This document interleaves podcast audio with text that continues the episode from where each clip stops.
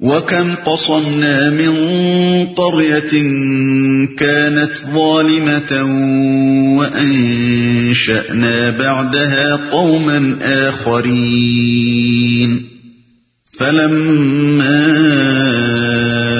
أَحَسُّوا بَأْسَنَا إِذَا هُمْ مِنْهَا يَرْكُضُونَ لا تركضوا وارجعوا إلى ما أترفتم فيه ومساكنكم لعلكم تسألون. کتنی ہی ظالم بستیاں ہیں جن کو ہم نے پیس کر رکھ دیا اور ان کے بعد دوسری کسی قوم کو اٹھایا۔ جب ان کو ہمارا عذاب محسوس ہوا تو لگے وہاں سے بھاگنے۔ کہا گیا، بھاگو نہیں، جاؤ اپنے انہی گھروں اور ایش کے سامانوں میں جن کے اندر تم چین کر رہے تھے شاید کہ تم سے پوچھا جائے۔ ان کو ہمارا عذاب محسوس ہوا۔ یعنی جب عذاب الہی سب پر آ گیا اور انہیں معلوم ہو گیا کہ آ گئی شامت شاید کہ تم سے پوچھا جائے۔ نہایت معنی خیز فقرہ ہے اور اس کے کئی مطلب ہو سکتے ہیں۔ مثلا ذرا اچھی طرح اس عذاب کا معائنہ کرو تاکہ کل کوئی اس کی کیفیت پوچھے تو ٹھیک بتا سکو۔ اپنے وہی ٹھاٹ جما کر پھر جس سے گرم کرو۔ شاید اب بھی تمہارے قدم و حشم ہاتھ باندھ کر پوچھیں کہ حضور کیا حکم ہے؟ اپنی وہی کونسلیں اور کمیٹیاں جمائے بیٹھے رہو۔ شاید اب بھی تمہارے عقلانہ مشوروں اور مدبرانہ آرا سے استفادہ کرنے کے لیے دنیا حاضر ہو۔ قالوا يا ويلنا كنا ظالمين۔ فما زالت تلك دعواهم حتى جعلناهم حصيدا خامدين کہنے لگے، ہائے ہماری کم بختی، بے شک ہم خطاوار تھے، اور وہ یہی پکارتے رہے، یہاں تک کہ ہم نے ان کو کھلیان کر دیا، زندگی کا ایک شرارہ تک ان میں نہ رہا۔ وما خلقنا السماء والأرض وما بينهما لاعبين لو أردنا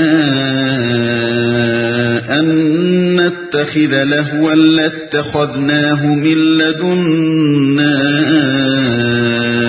إن كنا فاعلين ہم نے اس آسمان اور زمین کو اور جو کچھ بھی ان میں ہے، کچھ کھیل کے طور پر نہیں بنایا ہے۔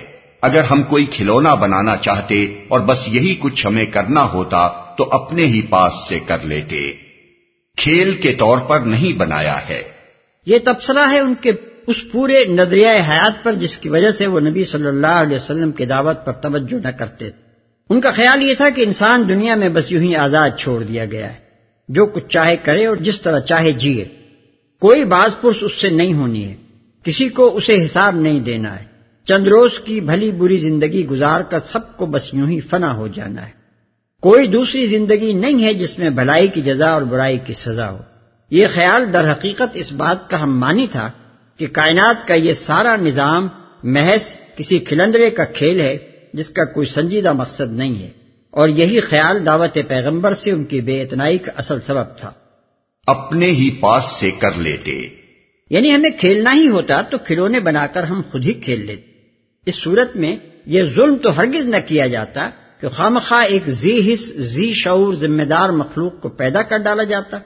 اس کے درمیان حق و باطل کی یہ کشمکش اور کھینچا تانیاں کرائی جاتی اور محض اپنے لطف و تفریح کے لیے ہم دوسروں کو بلا وجہ تکلیفوں میں ڈالتے۔ تمہارے خدا نے یہ دنیا کچھ رومی اکھاڑے یعنی کولوسیم کے طور پر نہیں بنائی ہے کہ بندوں کو درندوں سے لڑوا کر اور ان کی بوٹیاں نچوا کر خوشی کے ٹھٹے لگائے۔ بل نقذف بالحق على الباطل فيدمغه فإذا هو زاهق ولكم الويل مما تصفون۔ مگر ہم تو باطل پر حق کی چوٹ لگاتے ہیں۔ جو اس کا سر توڑ دیتی ہے اور وہ دیکھتے دیکھتے مٹ جاتا ہے اور تمہارے لیے تباہی ہے ان باتوں کی وجہ سے جو تم بناتے ہو۔ یعنی ہم بازیگر نہیں ہیں۔ نہ ہمارا کام کھیل تماشا کرنا ہے۔ ہماری یہ دنیا ایک سنجیدہ نظام ہے جس میں کوئی باطل چیز نہیں جم سکتی۔ باطل یہاں جب بھی سر اٹھاتا ہے، حقیقت سے اس کا تصادم ہو کر رہتا ہے اور آخر کار وہ مٹ کر ہی رہتا ہے۔ اس دنیا کو اگر تم تماشا گاہ سمجھ کر جیو گے یا حقیقت کے خلاف باطل نظریات پر کام کرو گے تو نتیجہ تمہاری اپنی ہی تباہی ہوگا۔ نو انسانی کی تاریخ اٹھا کر دیکھ لو کہ دنیا کو محض ایک تماشا گاہ محض ایک خان یغما، محض ایک عیش کدا سمجھ کر جینے والی اور انبیاء کی بتائی ہوئی حقیقت سے منہ موڑ کر باطل نظریات پر کام کرنے والی قومیں پے در پے کس انجام سے دوچار ہوتی رہی ہیں۔ پھر یہ کون سی عقل مندی ہے کہ جب سمجھانے والا سمجھائے تو اس کا مذاق اڑاؤ؟ اور جب اپنے ہی کیے کرتوتوں کے نتائج عذاب الہی کی صورت میں سب پر آ جائیں تو چیخنے لگو، ہائے ہماری کم بختی، بے شک ہم خطاوار تھے۔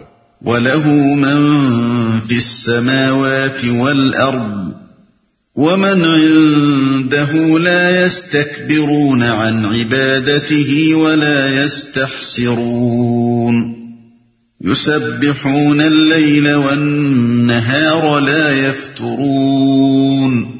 زمین اور آسمانوں میں جو مخلوق بھی ہے، اللہ کی ہے، اور جو فرشتے اس کے پاس ہیں، وہ نہ اپنے آپ کو بڑا سمجھ کر اس کی بندگی سے سرتابی کرتے ہیں اور نہ ملول ہوتے ہیں۔ شب و روز اس کی تسبیح کرتے رہتے ہیں، دم نہیں لیتے۔ جو مخلوق بھی ہے، اللہ کی ہے۔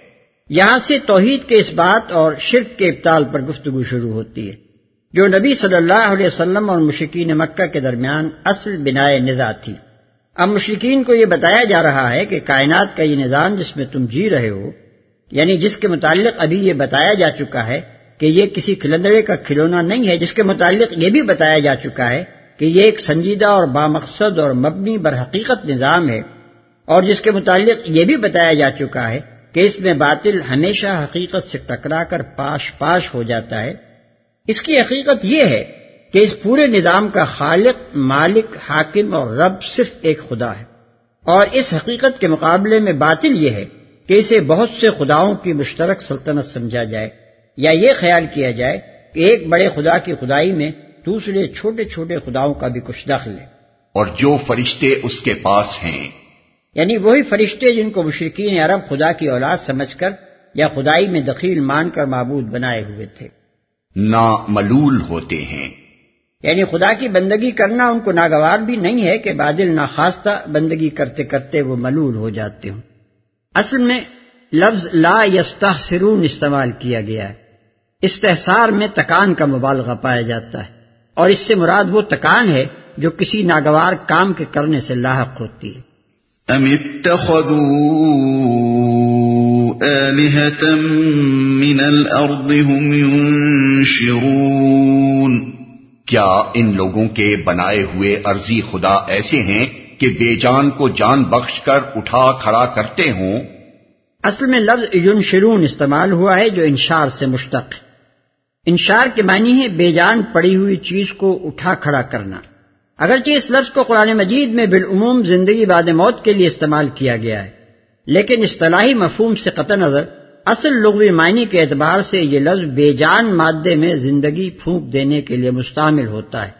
اور موقع و محل کو دیکھتے ہوئے ہم سمجھتے ہیں کہ یہ لفظ یہاں اسی مفہوم میں استعمال ہوا ہے۔ مطلب یہ ہے کہ جن ہستیوں کو انہوں نے خدا قرار دے رکھا ہے اور اپنا معبود بنایا ہے، کیا ان میں کوئی ایسا ہے جو مادہ غیر زی حیات میں زندگی پیدا کرتا ہو۔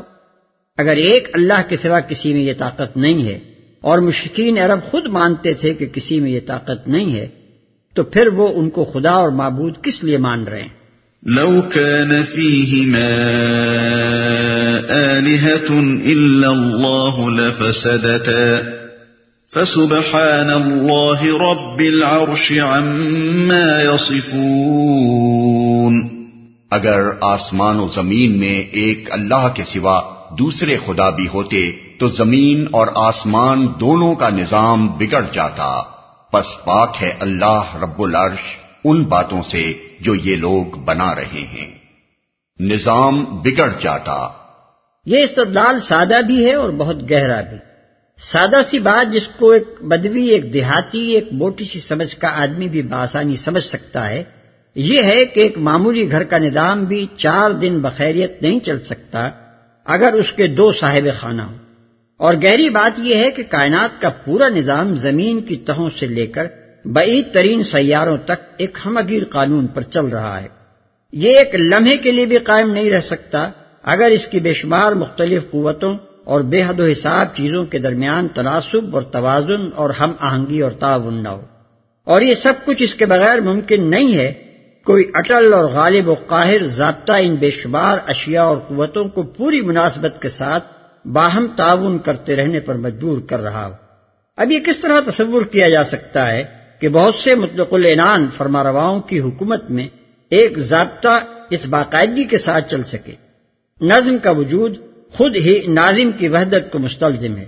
قانون اور ضابطے کی ہماگیری آپ ہی اس بات پر شاہد ہے کہ اختیارات ایک ہی حاکمیت میں مرکوز ہیں اور وہ حاکمیت مختلف حاکموں میں بٹی ہوئی نہیں ہے۔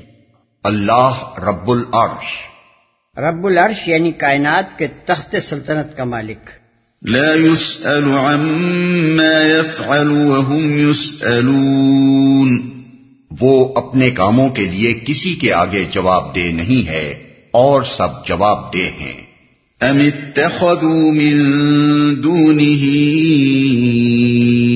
آلهة قل هاتوا برهانكم هذا ذكر من معي وذكر من قبلي بل أكثرهم لا يعلمون الحق فهم معرضون کیا اسے چھوڑ کر انہوں نے دوسرے خدا بنا لیے ہیں؟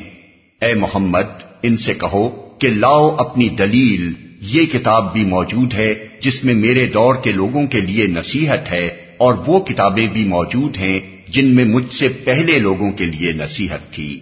مگر ان میں سے اکثر لوگ حقیقت سے بے خبر ہیں، اس لیے منہ موڑے ہوئے ہیں۔ پہلے لوگوں کے لیے نصیحت تھی۔ پہلے دو استدلال عقلی تھے اور یہ استدلال نقلی ہے۔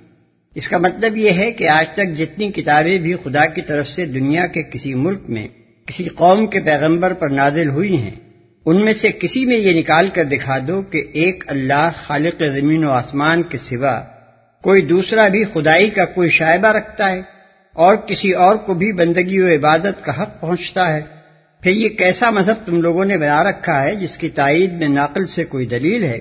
اور نہ آسمانی کتابیں ہی جس کے لیے کوئی شہادت فراہم کرتی ہیں۔ منہ موڑے ہوئے ہیں۔ یعنی نبی کی بات پر ان کا توجہ نہ کرنا علم پر نہیں بلکہ جہل پر مبنی ہے۔ حقیقت سے بے خبر ہیں اس لیے سمجھانے والے کی بات کو ناقابل التفاظ سمجھتے ہیں۔ وما ارسلنا من قبلك من رسول الا نوحي اليه الا نوحي اليه انه لا الہ الا انا فاعبدون ہم نے تم سے پہلے جو رسول بھی بھیجا ہے اس کو یہی وہی کی ہے کہ میرے سوا کوئی خدا نہیں ہے۔ بس تم لوگ میری ہی بندگی کرو۔ وقالوا اتخذ الرحمن ولدا سبحانه بل عباد مكرمون. لا يسبقونه بالقول وهم بأمره يعملون. یہ کہتے ہیں رحمان اولاد رکھتا ہے. سبحان اللہ وہ تو بندے ہیں جنہیں عزت کی گئی ہے. اس کے حضور بڑھ کر نہیں بولتے اور بس اس کے حکم پر عمل کرتے ہیں. یہ کہتے ہیں رحمان اولاد رکھتا ہے۔ یہاں پھر فرشتوں ہی کا ذکر ہے جن کو مشرقین عرب خدا کی بیٹیاں قرار دیتے تھے۔ بعد کی تقریر سے یہ بات خود ظاہر ہو جاتی ہے۔ يعلم ما بين أيديهم وما خلفهم ولا يشفعون إلا لمن ارتضى وهم من خشيته مشفقون۔ جو کچھ ان کے سامنے ہے اسے بھی وہ جانتا ہے۔ اور جو کچھ ان سے اوجھل ہے، اس سے بھی وہ باخبر ہے۔ وہ کسی کی سفارش نہیں کرتے، بجز اس کے جس کے حق میں سفارش سننے پر اللہ راضی ہو، اور وہ اس کے خوف سے ڈرے رہتے ہیں۔ مشرقین فرشتوں کو دو وجوہ سے معبود بناتے تھے۔ ایک یہ کہ ان کے نزدیک وہ خدا کی اولاد تھے، دوسرے یہ کہ وہ ان کی پرستش یعنی خوشامد کر کے انہیں خدا کے ہاں اپنا شفیع یعنی سفارشی بنانا چاہتے تھے۔ وہ یقول عند اللہ سورہ یونس آیت اٹھارہ۔ اور ما نعبدهم الا لیقربون الى اللہ ذلفا۔ سورہ زمر آیت تین۔ ان آیات میں دونوں وجوہ کی تردید کر دی گئی ہے اس جگہ یہ امر بھی قابل توجہ ہے کہ قرآن بالعموم شفاعت کے مشرکانہ عقیدے کی تردید کرتے ہوئے اس حقیقت پر زور دیتا ہے کہ جنہیں تم شفیع قرار دیتے ہو، وہ علم غیب نہیں رکھتے۔ اور یہ کہ اللہ تعالیٰ ان باتوں کو بھی جانتا ہے جو ان کے سامنے ہیں، اور ان باتوں کو بھی جو ان سے اوجل ہیں۔ اس سے یہ ذہن نشین کرنا مقصود ہے کہ آخر ان کو سفارش کرنے کا مطلق اور غیر مشروط اختیار کیسے حاصل ہو سکتا ہے، جبکہ وہ ہر شخص کے اگلے، پچھلے اور پوشیدہ اور ظاہر حالات سے واقف نہیں ہیں۔ اس لیے خواہ فرشتے ہوں یا انبیاء و صالحین، ہر ایک کا اختیار شفاعت لازماً اس شرط کے ساتھ مشروط ہے کہ اللہ تعالیٰ ان کو کسی کے حق میں شفاعت کی اجازت دے۔ بطور خود ہر کس و ڈاکس کی شفاعت کر دینے کا کوئی بھی مجاز نہیں ہے۔ اور جب شفاعت سننا یا نہ سننا اور اسے قبول کرنا یا نہ کرنا بالکل اللہ کی مرضی پر موقوف ہے، تو ایسے بے اختیار شفیع اس قابل کب ہو سکتے ہیں؟ کہ ان کے آگے سر نیاز جھکایا جائے اور دست سوال دراز کیا جائے۔ ومن يقل منهم إني إله من دونه فذلك نجزيه جهنم كذلك نجزي الظالمين۔ اور جو ان میں سے کوئی کہہ دے کہ اللہ کے سوا میں بھی ایک خدا ہوں، تو اسے ہم جہنم کی سزا دے۔ ہمارے ہاں ظالموں کا یہی بدلہ ہے۔